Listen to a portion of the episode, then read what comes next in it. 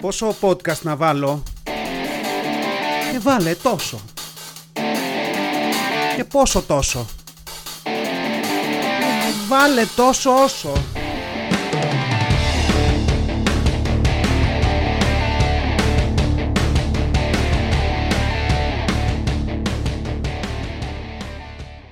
Γεια σας, καλώς ετούς. Τόσο όσο επεισόδιο 27.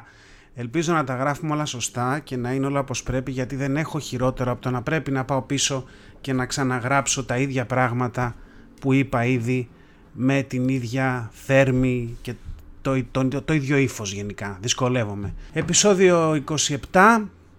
Γενικά τα έχουμε πει ότι γράφω τα επεισόδια λίγο νωρίτερα από την ημερομηνία που ανεβαίνουν. Όχι πολύ νωρίτερα, τρεις εβδομάδες κάπου εκεί, με ό,τι αυτό συνεπάγεται βέβαια. Θέλω να πω, ναι, έχω, έχω βρεθεί στη θέση να μιλάω για Χριστούγεννα στο podcast και να είναι Φλεβάρι. Μ; Ή να μιλάω για Πάσχα και να έχει καλοκαιριάσει. Αλλά παιδιά έτσι πάμε. Ε, δεν γίνεται. Δεν έχω χρόνο. Το είχα πει από το πρώτο επεισόδιο. Έχω πολύ λίγο χρόνο. Δεν είμαι ο μόνος που έχει πολύ λίγο χρόνο. Attention whore. Στον εαυτό μου μιλάω. Ε, αλλά πρέπει να, να έχω ένα buffer επεισοδίων γιατί όπως είπα δεν έχω χρόνο και γενικά αγχώνομαι. Και είμαι σε κρίσιμη ηλικία. Εντάξει, για άγχος. Τώρα θα μου πεις στις άλλες ηλικίες είναι ok να αγχώνεσαι; Όχι, δεν είναι. Και απ' την άλλη, δηλαδή, ποια ηλικία δεν είναι και κρίσιμη, έτσι; Δηλαδή, ποια ηλικία δεν είναι κρίσιμη; Θέλω να πάω από ένα σημείο και μετά. Όλες οι ηλικίες κρίσιμες είναι. Δηλαδή, με το που περνάς στα 30, γίνεται της πουτάνας. Δεν ηρεμείς και ποτέ. 30 κάνει πρώτη φίλη με χολυστερίνη, ας πούμε. Κλασικά.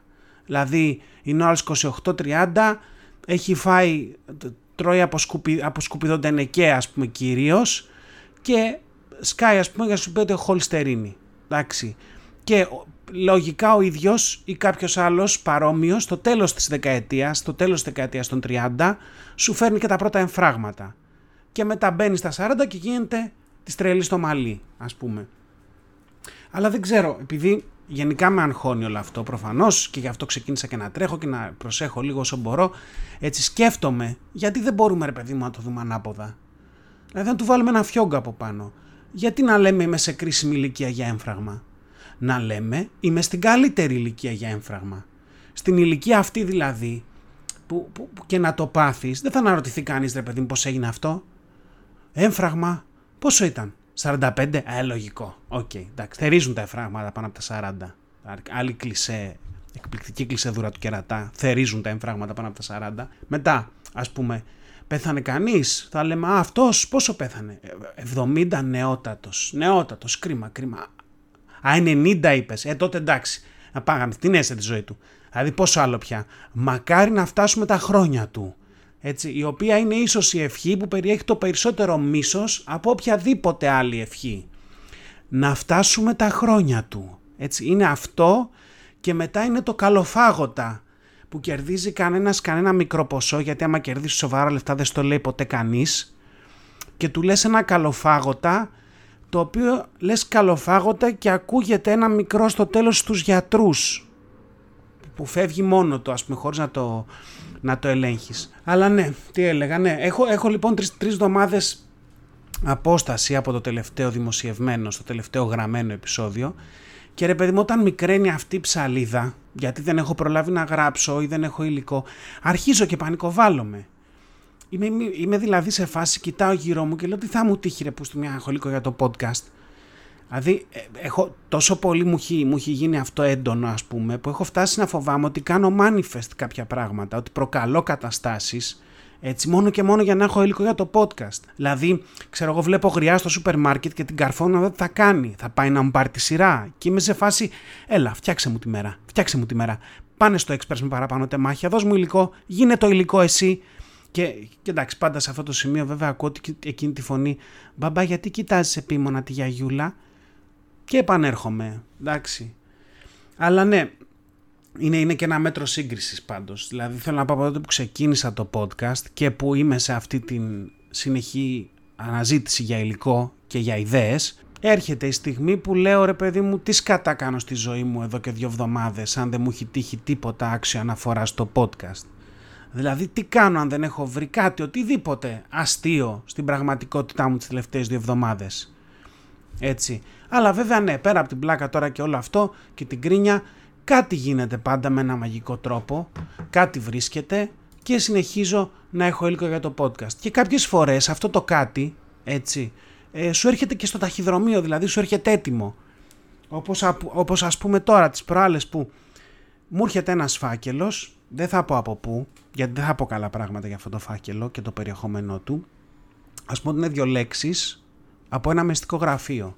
Εντάξει, ένα μεστικό γραφείο δύο λέξεων. Το οποίο βέβαια κολλάει με όλα αυτά που παλεύουμε να βρούμε σπίτια και βέβαια είναι μια σελίδα τυπωμένη και από τις δυο όψεις, μία στα αγγλικά, μία στα ελληνικά. Αλλά εγώ δεν θα πάω στα ελληνικά, ε, θα πάω στα αγγλικά. Και θα πάω στα αγγλικά και θα προσπαθήσω, αν και τα αγγλικά που έχω μάθει είναι μισά Αμερικανοαγγλικά, μισά Αγγλοαγγλικά, μισά Cambridge, μισά Michigan, οπότε υπάρχει ένα overlap απίστευτο αν με ακούσει άνθρωπος να μιλάω νομίζει ότι γεννήθηκα ας πούμε downtown Abbey, πώς τα λένε αυτά εκεί, Paddington, Λονδίνο και κάποιος με βούτυξε στα 10 και με πήγε για μια δεκαετία ακόμα Αμερική και ε, έχει γίνει ένα κράμα περίεργο, έτσι ακούγεται. Αλλά θα προσπαθήσω προς το αγγλικό να το πάω. Έρχεται λοιπόν αυτό το γράμμα προς όλους τους ενίκους της πολυκατοικίας, πιθανούς ιδιοκτήτες και λέει Your property is a dream and we know your buyer. Are you looking to sell your property quickly and successfully? Then leave it to our real estate experts to find the right buyer throughout our worldwide network of professional connections and global marketing reach. Please contact us for a non binding personal consultation or a free property valuation to learn more about the successful sale of your property. We look forward to meeting you in person at our Metropolitan Center on the phone or online. Until then, enjoy reading the current issue of blah blah blah and Real Estate Magazine by scanning the QR code, and we'll be glad to hear back from you soon with the best recommendations, your personal contact, blah blah blah. Αυτό ήταν το οποίο τώρα που το σκέφτομαι θα ήταν τέλειο να είχα ανοίξει και το παράθυρο για να έχουμε τα μηχανάκια από την Πυραιός και είχα έτοιμη κασέτα για listening. Εντάξει, επίπεδου lower, δεν άκουγαμε καλύτερα. Αυτό ήτανε. Ένας τύπος με μια τέτοια περίεργη προφορά βουνίσιος, δεν ξέρω εγώ από τίποτα βουνά της Αγγλίας οπουδήποτε αλλού, με ένα μηχανάκι από πίσω να περνάει. Αυτό ήταν το listening. Αλλά τέλος πάντων, τι έλεγε αυτό τώρα. Αυτό έλεγε πάρα πολύ ωραία και καλά ότι εμείς έχουμε ένα παγκόσμιο δίκτυο αγοραστών και ελάτε να πουλήσουμε το σπίτι σας για σας και να βγάλετε χοντρά λεφτά. Δίνει εκεί και ένα, αυτό σε ένα περιοδικό που βγάζουν που μέσα θα λέει, θα έχει 15 άρθρα που θα λέει τι ωραία τι καλά πουλήστε, ήρθαμε εδώ να σας κάνουμε ανθρώποι και αναρωτιόμαστε μετά και αναρωτιέμαι πάρα πολύ σε αυτό το podcast πώς θα καταφέρουμε να βρούμε σπίτι να αγοράσουμε. Δεν θα καταφέρουμε γιατί πάει πόρτα πόρτα η φασούλα, δίγλωσσο, αν είσαι και ντουγάνι και δεν καταλαβαίνεις αγγλικά καθόλου πάρ το και στα ελληνικά από πίσω και κάπως έτσι είναι η φάση. Τέλος πάντων, δεν θα μπω σε αυτό, το έχω βαρεθεί και ίσως να το έχετε βαρεθεί κι εσείς. Λοιπόν, πάμε σε άλλα θέματα. Τις προάλλες που, είχα, που βρήκα αυτό το γράμμα, το βρήκα κατεβαίνοντας να πλύνω το αυτοκίνητο. Είχα κατέβει να πλένω το αυτοκίνητο. Και εντάξει, ναι, είμαι από αυτούς. Δηλαδή, πλένω το αυτοκίνητο που και που. Εντάξει, δεν το πλένω πάντα μόνος μου. Το πάω και σε πλυντήριο, προφανώς. Αλλά κάποιες φορές, ρε παιδί μου, αρέσει να κάθομαι να το πλένω. Αλλά και το αυτοκίνητο.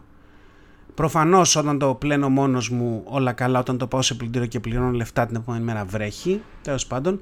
Αλλά ναι, αυτά, αυτό, αυτή τη συνήθεια έτσι, είναι μια συνήθεια που την πήρα από τον πατέρα μου και νομίζω ότι περισσότεροι από τον πατέρα τους τις παίρνουν, τις παίρνουν αυτές τις συνήθειες.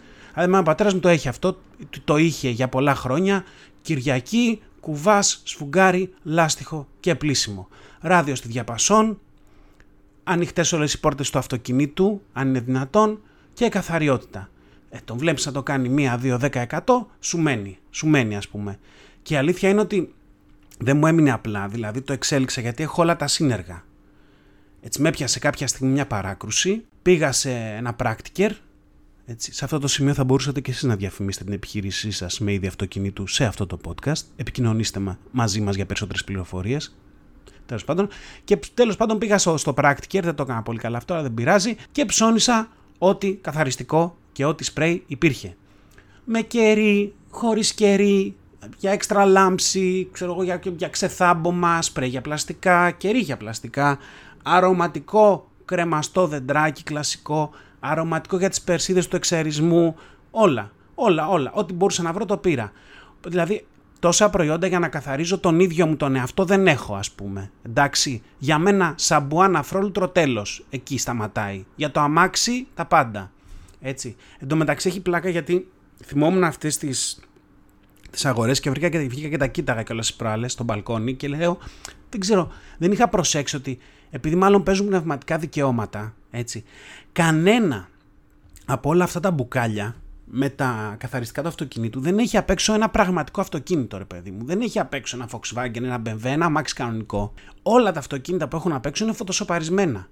Δηλαδή τα μισά μοιάζουν με το Git από το Night Rider, αυτό με το Hasselhoff, και τα άλλα μισά μοιάζουν με τα Hot Wheels που παίρναμε μικρή. Δηλαδή το μόνο που δεν έχω δει μέχρι τώρα, ξέρω, είναι να έχει κάποιο από αυτά το αμάξι του Donald Duck απ' έξω. Το οποίο, by the way, αν είχε κάποιο το αμάξι του Donald Duck, εγώ θα το, θα το ψώνιζα εύκολα. Εύκολα. Αλλά γενικά, ναι, μια από τις καλύτερες μου αγορές ήταν εκείνη η γαμάτη αληφή που είχα πάρει, η οποία υποθετικά γυάλιζε και δημιουργούσε και ένα προστατευτικό στρώμα για τον ήλιο. Ξέρετε, αυτό, αυτό που το δείχνουν, δείχνουν μια κόκκινη ακτίνα πάνω στο μπουκάλι που πέφτει στο αμάξι από ψηλά και η αληφή την αποκρούει και φεύγει προς άλλη κατεύθυνση. Οπότε δηλαδή με αυτή τη λογική από τον ήλιο και τον Cyclops από τους X-Men ήσουν καλυμμένος. Εντάξει. Τώρα στην πράξη εγώ την έβαλα μια φορά αυτή την αληφή.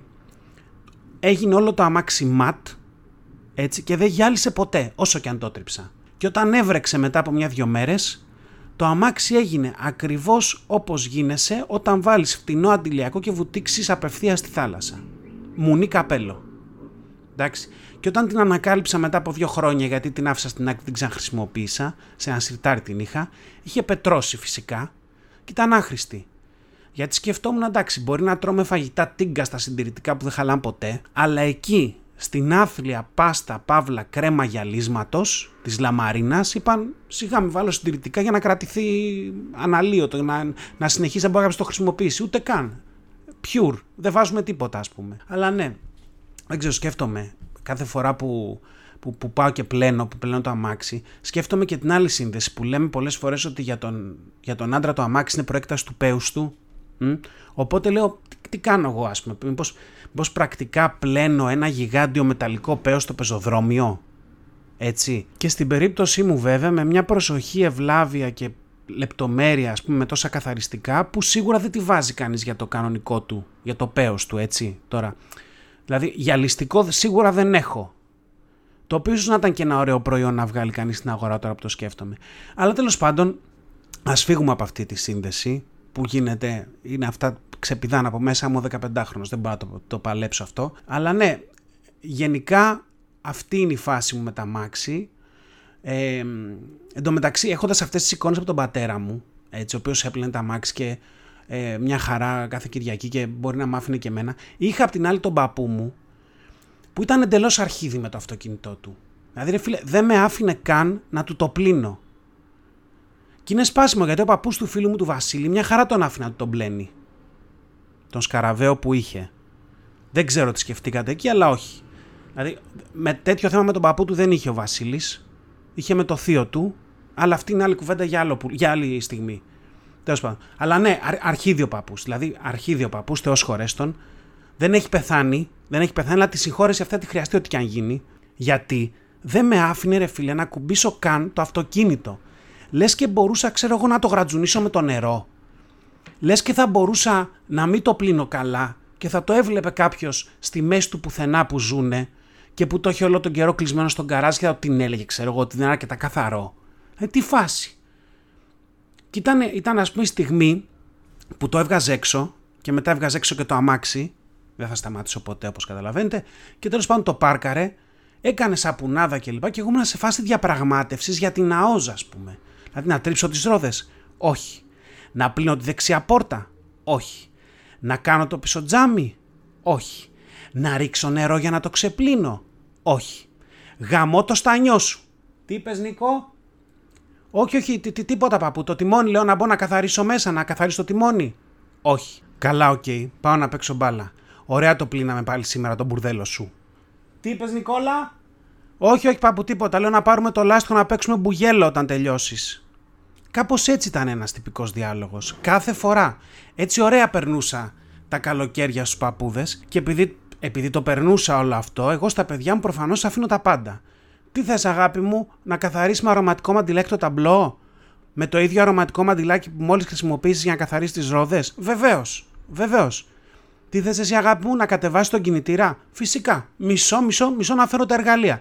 Κανένα όριο. Κανένα. Γιατί, Γιατί είναι ένα ρημάδικο λάμαξο και δεν έχει σημασία γι' αυτό. Ανάσα, μετράω στο 5 και συνεχίζω.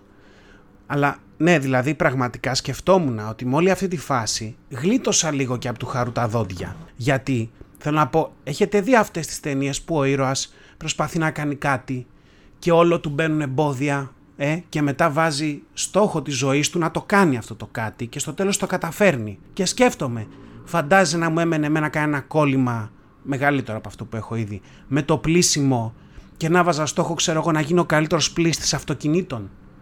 Έτσι, και αν δούλευα 10-20 χρόνια πλυντήριο, μόνο και μόνο για να πάω μια μέρα στον παππού, να του το πλύνω, να το πάλι, και να το δει και να πάθει εγκεφαλικό από την καθαριότητα, ρε φίλε. Και έτσι, έτσι όπως θα είναι εξαπλωμένος στο πάτωμα και θα φρίζει από το στόμα, τώρα είπα εγκεφαλικό, βέβαια το πήγα σε επιληπτικό σοκ, δεν πειράζει. Έτσι, να είμαι εγώ σε φάση, ναι ρε, που ναι. Και μετά, όχι γιαγιά, θα πάρω το 166 αφού πάρω τον ψυχολόγο μου πρώτα, να το συζητήσω. Ας πούμε. Αλλά Τέλος πάντων, είμαι ναι, είμαι αυτός ο γείτονας που πλένει. Με το κοινό χρηστό νερό. Τώρα αν έχετε πρόβλημα χέστηκα. Πλένω λοιπόν και έχω και το γείτονα που κατεβαίνει και είναι σε φάση «Έλα ρε γείτονα θα μου πλύνεις και το δικό μου». Τι φάση, δηλαδή δεν ξέρω αυτό είναι το καλύτερο small talk που μπορούμε να κάνουμε σε εκείνο το σημείο που βρίσκεις κάποιον να πλύνει το αμάξι του να του πεις κάτι του στυλ, να σου φέρω ρε ήλωτα το αμάξι να το πλύνεις. Γιατί δεν αδειάζω και αφού είσαι κολοβαράς και έχεις χρόνο να πλύνεις και να γουστάρεις, να πλύνεις και το δικό μου. Να σου βάλω λίγο δουλειά ακόμα, ας πούμε, μια που σε είδα. Έτσι. Εν τω μεταξύ με αυτό το γείτονα, αυτόν με το να σου φέρω και το δικό μου να το πλύνεις, τον τρέμεις, μη σε δυναγαμιέσαι καμιά μέρα και είναι σε φάση. Έλα ρε γείτονα, να σου φέρω και τη δικιά μου να την αυτό, μια που δεν αδειάζω και έχεις εσύ χρόνο. Δηλαδή, πραγματικά είναι ικανός να κάνει ακόμα και αυτό το πράγμα. Και απ' την άλλη, η αλήθεια είναι ότι εντάξει, θέλω να, να εξομολογηθώ κάτι. Είμαι ο γείτονας που έχει πλύνει αμάξι γείτονα.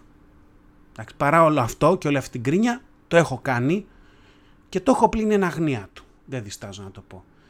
Δεν ξέρω τι παθαίνω όταν πιάνω λάστιχο.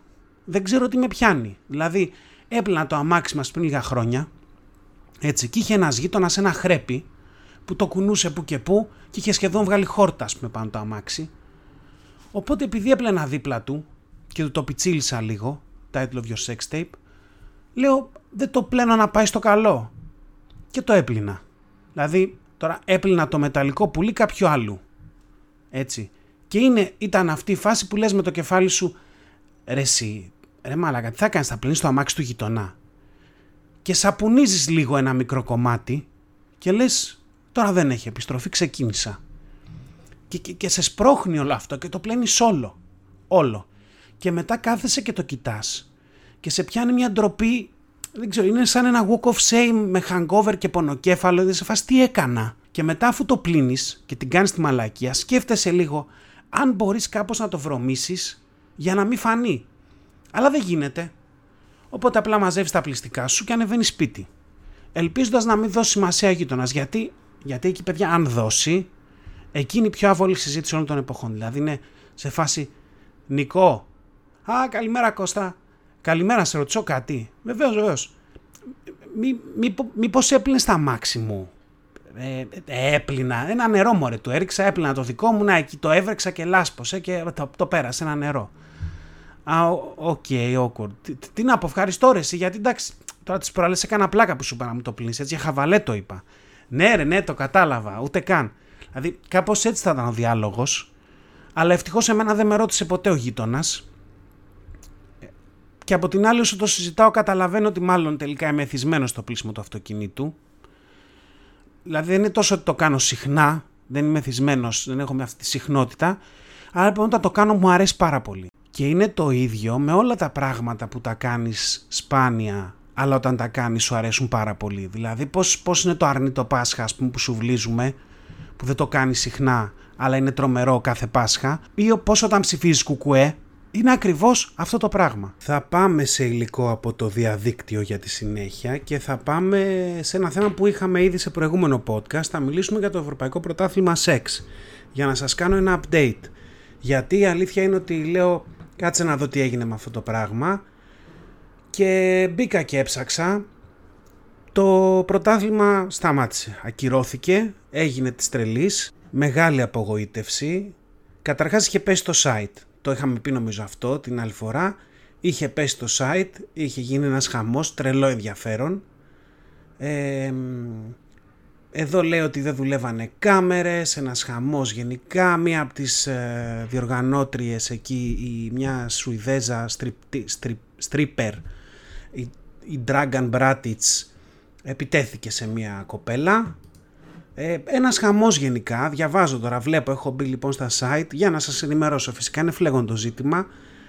Ε, 16 adult performers, μάλιστα, out of control, σαν horror film λέει εδώ, ε, ήταν στα προαπαιτούμενα των διαγωνιζομένων ότι πρέπει να κάνουν σεξ για τουλάχιστον 45 λεπτά την ημέρα και να βαθμολογηθούν σε όλα αυτά που είχαμε πει την άλλη φορά. Οι γυναίκες διαγωνιζόμενες θα έπαιρναν 690 ε, λίρες την ημέρα και οι άντρες 345 το οποίο γαμό επιτέλους ας πούμε και σε ένα τομέα που πληρώνονται καλύτερα γυναίκες από τους άντρες να έρθει μια ισορροπία έστω και έτσι και βέβαια ο νικητής θα έπαιρνε 860.000 λίρες. Εκπληκτικά. Βέβαια όλοι φύγανε νωρίτερα, ε, ένας χαμός, τσακωθήκαν μεταξύ τους, τους επιτεθήκανε λέει, κουλουπού κουλουπού, δεν ξέρω αν έχει μείνει κανένας μες στο σπίτι μόνος να αυτό ικανοποιείται. Ε, λέγανε εδώ ότι δεν τους πληρώνανε, γενικά τέλεια πήγε αυτό, κάλεσαν την αστυνομία, δεν μπορούσαν να μπουν μέσα γιατί δεν είχαν ένταλμα, μηνύσεις από εδώ και από εκεί. Κάποιοι πήρανε και λεφτά από κόσμο για να το παρακολουθήσει όλο αυτό και τα φάγανε, τέλεια. Και βέβαια η ε, Σουηδική Ομοσπονδία Σεξ, η ΣΟΣ, είπε σε, ένα, σε μια δήλωση Δευτέρα για να είμαστε ειλικρινείς η κατάσταση δεν είναι καλή. Όλοι λέει ε, εκμεταλλεύτηκαν αυτή τη δημοφιλία που πήραν για να προμοτάνουν τους εαυτούς τους ε, είμαστε λυπημένοι με την κατάσταση αυτή, δεν ξέρουμε πώς θα τελειώσει όλο αυτό. Και λέει τώρα ότι μία από εκεί αυτή η κυρία Μπράτιτς που λέει ότι επιτέθηκε σε μια διαγωνιζόμενη, όλοι οι διαγωνιζόμενοι έρχονται από την οικειομηχανία του πορνό, αλλά δεν είναι καλεσμένοι σαν τέτοιοι, αλλά σαν διαγωνιζόμενοι στο πρώτο ευρωπαϊκό πρωτάθλημα σεξ.